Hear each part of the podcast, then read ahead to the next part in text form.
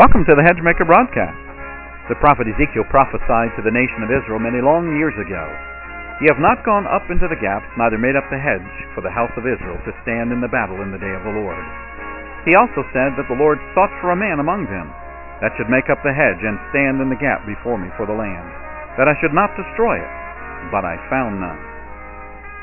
Hedgemaker Baptist Ministries, located in beautiful Lancaster County, Pennsylvania, is attempting to stand in the gap and make up the hedge in these days of spiritual compromise and theological apostasy. Our biblical and historical Christian heritage challenges us to fill in the gaps left by those who have moved away from their biblical foundation. Listen now as we build up the wall and make up the hedge through sound preaching from God's holy word.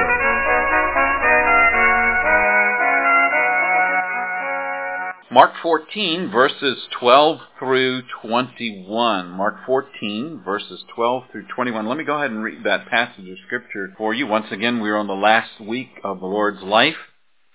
It's the first day of unleavened bread when they've killed the Passover. His disciples said unto him, Wilt thou that we go and prepare, that thou mayest eat the Passover? He sendeth forth two of his disciples. Mark does not name them, but I believe it was either Matthew or Luke, that's Peter and John. And he sendeth forth two of his disciples, and saith to them, Go ye into the city, and there shall meet you a man bearing a pitcher of water. Follow him. And wheresoever he shall go in, say ye to the goodman of the house, The master saith, Where is the guest chamber? Where I shall eat the Passover with my disciples. And he will show you a large upper room furnished and prepared. There make ready for us.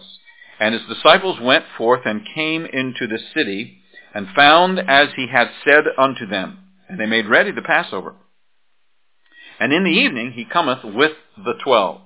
And as they sat and did eat, Jesus said, Verily I say unto you, one of you which eateth with me shall betray me. And they began to be sorrowful, and to say unto him one by one, Is it I? And another said, Is it I?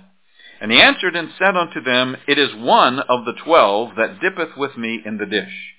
The Son of Man indeed goeth as it is written of him, but woe to that man by whom the Son of Man is betrayed.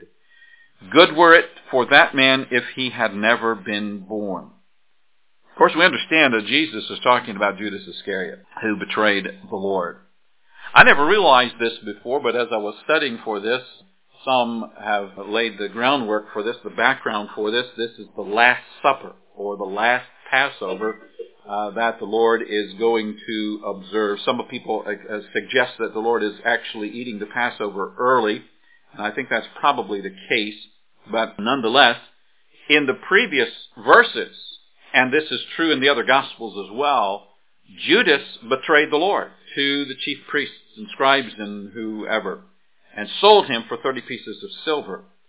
They sought, the chief priests and scribes, as well as Judas, to betray him, to find an opportunity to betray him. And I don't know if it says it here in Mark. Let's just turn back just a, a peek there. I don't know that it said that. It just simply says, and, and he, sought how he might conveniently betray him. In some of the other Gospels, it talks about the chief priests and the scribes. They didn't want to do this betrayal openly. So they found a place privately where that would take place. And Judas was working with them to do this. And what the commentaries are saying is, if, and assuming, assuming that Jesus observed the Passover in a normal place, that Judas could have said, well, I can just take you to the place where we are observing the Passover. But the Lord knew that Judas was betraying him. And so the disciples here in verse 12 are asking, Where wilt thou that we go and prepare that thou mayest eat the Passover? We're talking about lots of people coming to the city of Jerusalem for Passover and uh, making arrangements to observe the Passover. And just like today, if you're going to travel during times when people travel, you need to make arrangements. Hotels get filled up. Passover, many people, hotels, or whatever they called them in those days, filled places to hold the Passover meal, uh, arrangements filled, and so perhaps the disciples are wondering about this. Where is the Lord preparing to do this? And the commentators are suggesting that he didn't go to the normal place because he knew that Judas was betraying him. And so he found a secret place and didn't tell the disciples until the very last minute. And so these two disciples, Peter and John as they're named in the other Gospels, are sent to make the preparations and didn't tell the other disciples. So Judas didn't know. Judas couldn't tell the scribes and Pharisees where to meet the Lord. So the Lord then brought the twelve with him on the night they were going to eat the meal. That's an interesting concept there. So the Passover is approaching. Jerusalem, of course, is astir with excitement. Josephus, the notable Jewish historian, estimated somewhere between two and three million people flooding into the city to observe the Passover. That's a lot of pilgrims coming to the city and finding a place to sleep. Now, we don't read about it in the New Testament, but you can imagine the nature, human nature. There's not just the religious aspect to this, but the carnival atmosphere so that also is suggested, all of those people milling around. And so the disciples here are asking Jesus where they were to celebrate the Passover. He didn't tell them until he sent his two disciples with these special arrangements. Now, did the Lord make the arrangements with the uh, owner of the place for man to be carrying a pitcher? Somebody suggested that would be an odd thing as well because that would normally be the job for the women to carry the water so they would find him and follow him, but the Lord gave these specific directions.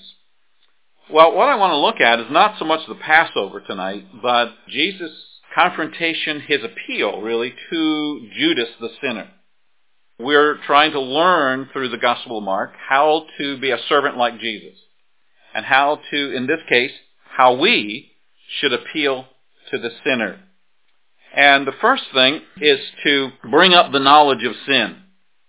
Jesus, of course, worshiped and kept the Jewish feasts. He was faithful at that. That was the way in that they didn't have a local church, right? Not yet. That doesn't come till Acts chapter 2. So he's still in the era of uh, Judaism with the feast, and he's faithful to the feast. This teaches us something we ought to be faithful to the things of the Lord and not neglect the assembling of ourselves together for whatever purposes God has designed. And of course, Jesus knew the denial and the betrayal of Judas. We learn from that nothing is hidden from the Lord. He knows it all. We have the tendency to think that we're hiding things from God. Hiding things from people. We're masters at that and hiding things from God, we think that God does not see. Was it uh, Hagar, the maid? Thou, God, seest?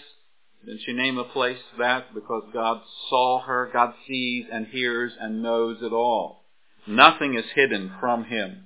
The psalmist said in 139, If I make my bed in hell, thou art there. If I climb to the highest heavens, thou art there. God is everywhere. Nothing is hidden from the Lord. So Jesus knew about the denial and betrayal of Judas. And he is working with Judas in this passage of Scripture. Now he's keeping his plans and movements secret. Again, I, I never really saw that before, but I think he's doing that because it wasn't yet quite the time. It's getting close for him to be captured. All right, uh, have to have a, a couple more uh, days or hours or whatever uh, before that takes place. So the disciples did not know where he wanted to celebrate the Passover. He didn't reveal that plan until it was time. And here's another thought. There's a practical application to this.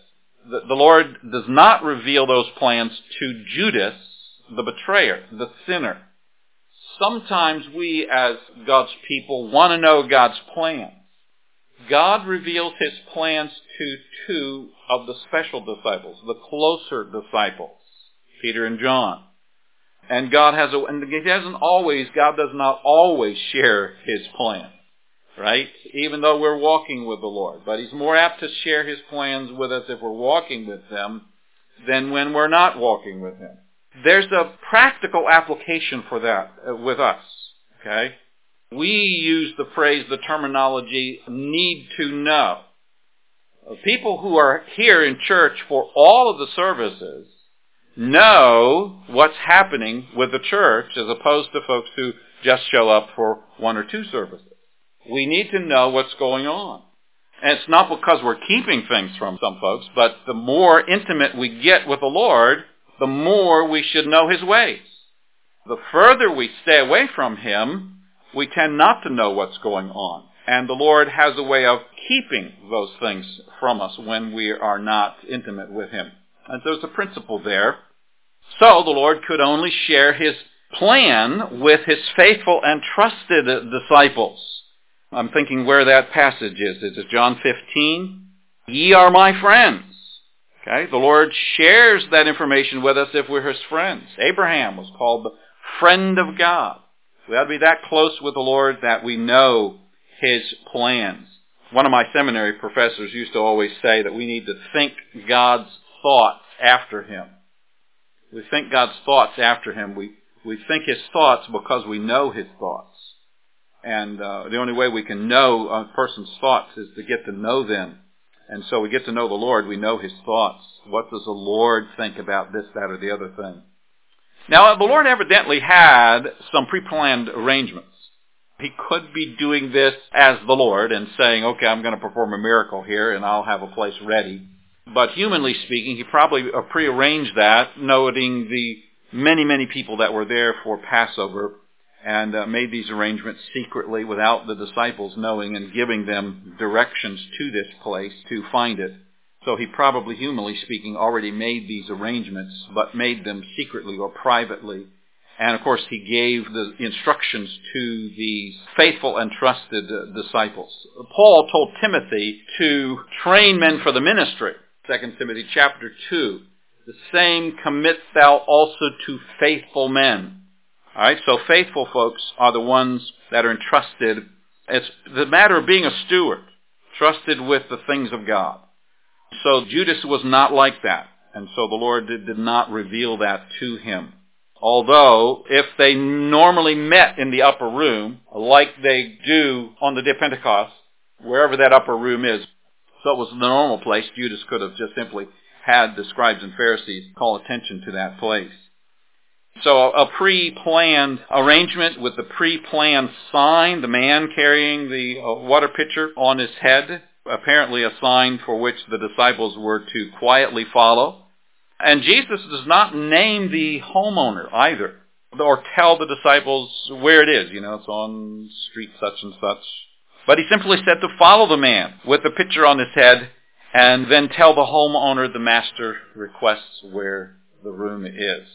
And then he kept the plans, even though the betrayer, Judas, would have stopped him. And so he uh, took courage and uh, followed through, observing the Passover. So there's the knowledge of sin. Now we need to look at the passage here. We read it all already again, but uh, he sends his disciples there and so forth. And uh, his disciples went forth and found the place. And in the evening, one of them cometh unto him. And then notice verse number 18. It'll kind of introduce the next point as well. And as they sat and did eat, Jesus said, Verily I say unto you, one of you which eateth with me shall betray me. There's the knowledge of sin. Jesus knew about this ahead of time. And now he wants to point out to Judas, as well as the other disciples, that he knows about the sin. So Jesus knows about the denial and the betrayal. He knows about the betrayal, the denial and betrayal of any man, not just Judas. And he does not reveal his plans or movements to the man who is denying or betraying him. You know, enemies sometimes infiltrate the camp of an enemy army trying to, and this is what Judas was, he was not a believer, and he was infiltrating. The devil, I think, had him planted there, and the devil fills him, as we read later, to find out the movements of the Lord. And so sometimes an enemy will plant uh, a spy to find out, and we normally don't tell that to the enemy. If a spy finds out, he's pretending to be a follower. One of the things that I marvel about, when the Lord says that one of you are, is going to betray me, nobody looks at Judas and said, well, it's got to be Judas. He's the black sheep of the 12 disciples. Nobody did that. Nobody suspected Judas at all. That tells us that Judas looked like a good disciple, a faithful disciple. But in his heart he was not. He privately went to the scribes and Pharisees. The other disciples didn't know about that, but the Lord did. So, the Lord does not reveal his plans and movements to the man who's denying and betraying him. And then the Lord does share these plans with faithful and trusted disciples. But the plans of the Lord are sure. They're not thwarted. Philosophically, does God have plan A, plan B, plan C? You can argue that a little bit. In one sense, yes, because there are conditions. Okay? If people do thus and so, then thus and so will happen. Okay? We'll do plan A, but if they do this, the Lord always knowing what they're going to do, just like he knows what Judas is going to do. So from a human perspective, there's a plan B and C or whatever. But God is not blindsided. The Lord Jesus is not caught off guard here. He's the Lord. He's God. You and I are often caught off guard. Right? And we have to, we make our plans and then something happens. Maybe we get betrayed and we have to switch gears and go another direction. That's not what's happening with the Lord. He knows what's happening with Judas and his plans are sure and they are fixed. So Judas could not stop the plan of the Lord. Let's suppose he would have killed or had the Lord killed. Okay? Not crucified, but killed. Murdered. Then that would have thwarted the plan of God. But that's not possible because God is in control. So Judas was not going to stop the plans of God. There's comfort in that. You and I don't have control over those things like Jesus does, but we can rest in the fact that God is in control. When they're trouble, their trials, what have you, God is in control. The plans are sure. They're fixed. Romans 8:28 we know that all things work together for good to them that love God to them who are the called according to his purpose. We even have a verse in 1 Corinthians 2 verse 14 talking about the difference between the natural man and the, the, the carnal man and the spiritual man. But the natural man receiveth not the things of the Spirit of God, for they are foolishness unto him, neither can he know them because they are spiritually discerned. That would be Judas. Judas did not comprehend the spiritual things of God. You know, if you put yourself into his sandals, he's thinking, ah, we talked about this the last time we were in Mark, that Judas is thinking, well, Jesus is not the Messiah he claimed to be. And so I can go against him and betray him and give him over, turn him over to the scribes and Pharisees. Little did he know that wasn't going to work. But that was his thinking because he thought that Jesus was not the Messiah. So he was a natural man who did not discern the things of the Spirit of God. And he was walking in darkness. Now, we already introduced it with verse number 8. We have this knowledge of sin which God knows, and he's trying to make that known to Judas. So now there is a call for repentance. One of our tasks is to make people aware of sin, to give them the knowledge of sin. Another thing is to issue them a call for repentance. Isn't this the ministry of John the Baptist? Repent, he says, for the kingdom of heaven is at hand. And he also warned them or told them about their need of a Savior. They were sinners in need of a Savior. Jesus is calling and giving opportunity for Judas to repent.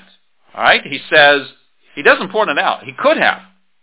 He could have said, Judas, you are going to betray me. But he didn't do that, right? He wanted Judas to confess his own sin. It's like God walking in the garden after Adam and Eve sinned. And God says, Adam, where are you? God knew exactly where Adam was. What he wanted Adam to do, I'm here, I'm a sinner, I've violated your word. He wanted Judas to do that same thing. So he says, one of you which eateth with me shall betray me. The first opportunity that God gave to stir conviction within Judas. And so God gives, and I, we find this, God gives ample opportunity for folks to repent. The gospel is given. One of you is going to re- betray me.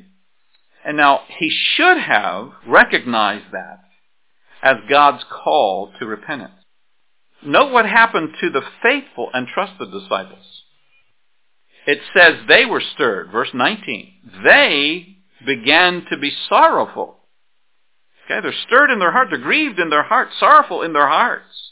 Heaviness in the heart. Somebody's going to betray the Lord? What? How can that be? And they're all then going to say, Is it I? Another said, Is it I? I remember one time I was preaching in chapel at uh, Maryland Baptist Bible College, on staff at the college. There was something happened. I don't even remember what it was. And I happened to address it in chapel.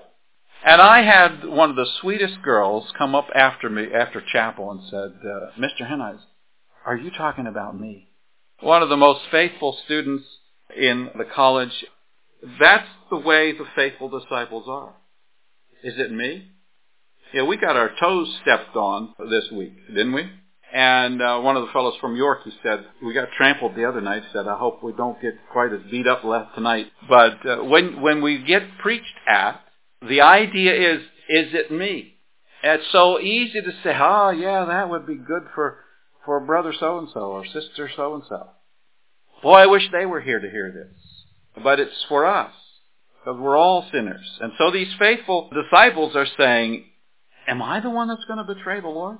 They're grieved in their hearts, sorrowful in their hearts.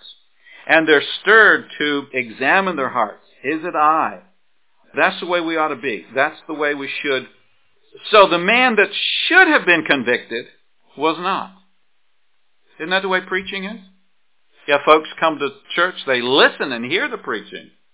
Folks that ought to be convicted are not. Folks that ought to be grieved are not. Folks that ought to examine their hearts are not. Folks that ought to be sorrowing because of the great grief of sin are not. Those that ought to repent are not. But all of us who are faithful disciples ought to be like the faithful disciples here. Are you talking about me, Lord? Am I the one? We have the tendency to think, well, I won't betray the Lord. I'm a faithful servant. Look at what I do. I this and I, isn't that like the devil?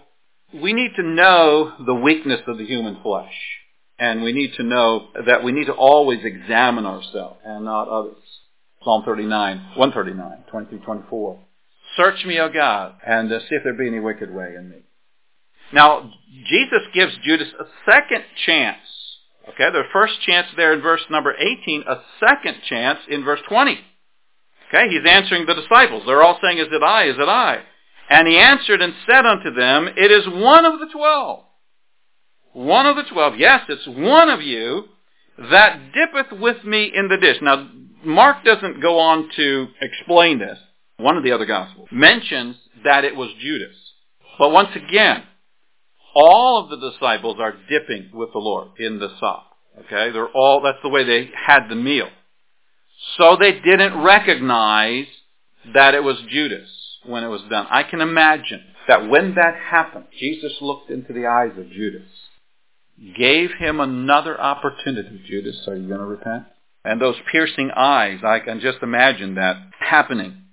But Judas did not take that chance. He left without an excuse. In fact, it doesn't tell us here in this one, but he went out, escaped from the other disciples. Again, the other disciples didn't recognize. Uh, one the gospel that mentions this said they thought that he said, uh, you know, it was Judas because he had the bag. He was the treasurer, and and he had an assignment for him to do, and so he went out to do it. He said that, that thou doest do quickly. Judas was deceived, and the other 12, or the other 11 were deceived, none of them recognizing that he was the one about whom the Lord was speaking. So, in essence, the Lord was telling Judas, without calling him by name, Judas, I know your sin. I know that you are the one who is going to betray me but he gave him opportunity, and that's the Lord. The Lord gives ample opportunity. There's a need for repentance, right? Luke chapter 13, Verses 3 and 5 both say the same thing. I tell you, nay, but except ye repent, ye shall all likewise perish. Repentance is necessary. That's a whole doctrine to preach and proclaim throughout the Word of God. Repentance is necessary. So we've seen that there is the knowledge of sin. There's a call for repentance. And now there is a warning for failing to repent. Look at verse number 21. Verse 18, the first opportunity to repent. Verse 20, the second opportunity to repent. Judas does not do that. So now a warning. And I think this is part of our task as servants of the Lord to appeal to the sinner. Make them aware of the sin. Give them the knowledge of sin. Give a call for repentance. And then give a warning when we fail to repent. It's difficult to do, but this is the message of the evangelists, uh, servants of the Lord. Verse 21 says, The Son of Man indeed goeth as it is written of him. But woe to that man by whom the Son of Man is betrayed. You could really say this is a third opportunity to repent. Good were it for that man if he were never born. So there's a warning here if we fail to repent. Now, we as Christians, we've trusted Christ as Savior. We're not going to lose our salvation, but there's still a need for repentance, right? When we sin, there's a need for repentance. Okay, to return from that sin, to change our minds about it and turn around, go the opposite way. And Jesus here is giving Judas a last warning. Again, we see the Lord always giving ample opportunity for folks to change and do what they are going to do. This is a task for parents. Okay, I've watched some parents. I don't know all the details about how they're parenting, but uh, sometimes I wonder as I watch them if they've given ample warning. Some parents give too much warning, right? If you don't stop that, I'm going to. If you don't stop that, I'm going to. If you don't stop that, I'm going to. If you don't stop that, I'm going to. Well, when are you going to? you know? All right? Uh, and then it seems like there's some, as soon as a child does something, boom! The Lord judges after he gives ample warning teacher does this in the class. He said, all right, here's, we're going to start the school year. Here are the rules for operating this classroom. Okay, if you violate, here's the punishment. And uh, we usually have, in school, we usually have a rule book of some sort, a handbook or something, whatever we call it. So there's ample opportunity for folks to be warned about the judgment that comes. Well, the Bible's the same way. God talks about a judgment, but he gives ample warning about that opportunities to repent and warning about it. Judas was warned of the terrible judgment that was to come. Woe to that man if he betrays me. It would have been better had he not been born than to face the terrible judgment that is going to come to him because he will not repent. Jesus knew the destiny of this sinner, the terrible fate that awaited him. And so that's why he says it would have been better if he never had been born. Don't take that phrase all by itself. It would have been better if he not been born. Better if he not been born than to face the awful judgment. That's the, that's the inference. Notice the grace of God in all of this. The grace of God always, always in the midst of judgment, you find the grace of God. The law said, if you disobey mom and dad, you're to be stoned. Well, by the grace of God, they were not. The law was there to show you your sin. So the sinner is always told in advance before judgment ever comes or is ever pronounced.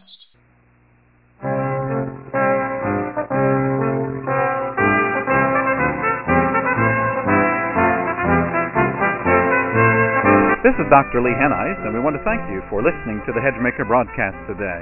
Most of our broadcasts are portions of a sermon that I have preached to church. Hedgemaker Baptist Ministries is the preaching, teaching, and writing ministry for myself. You can visit us on the web at hedgemaker.org. And let's be encouraged to stand in the gap and make up the hedge until Jesus comes again.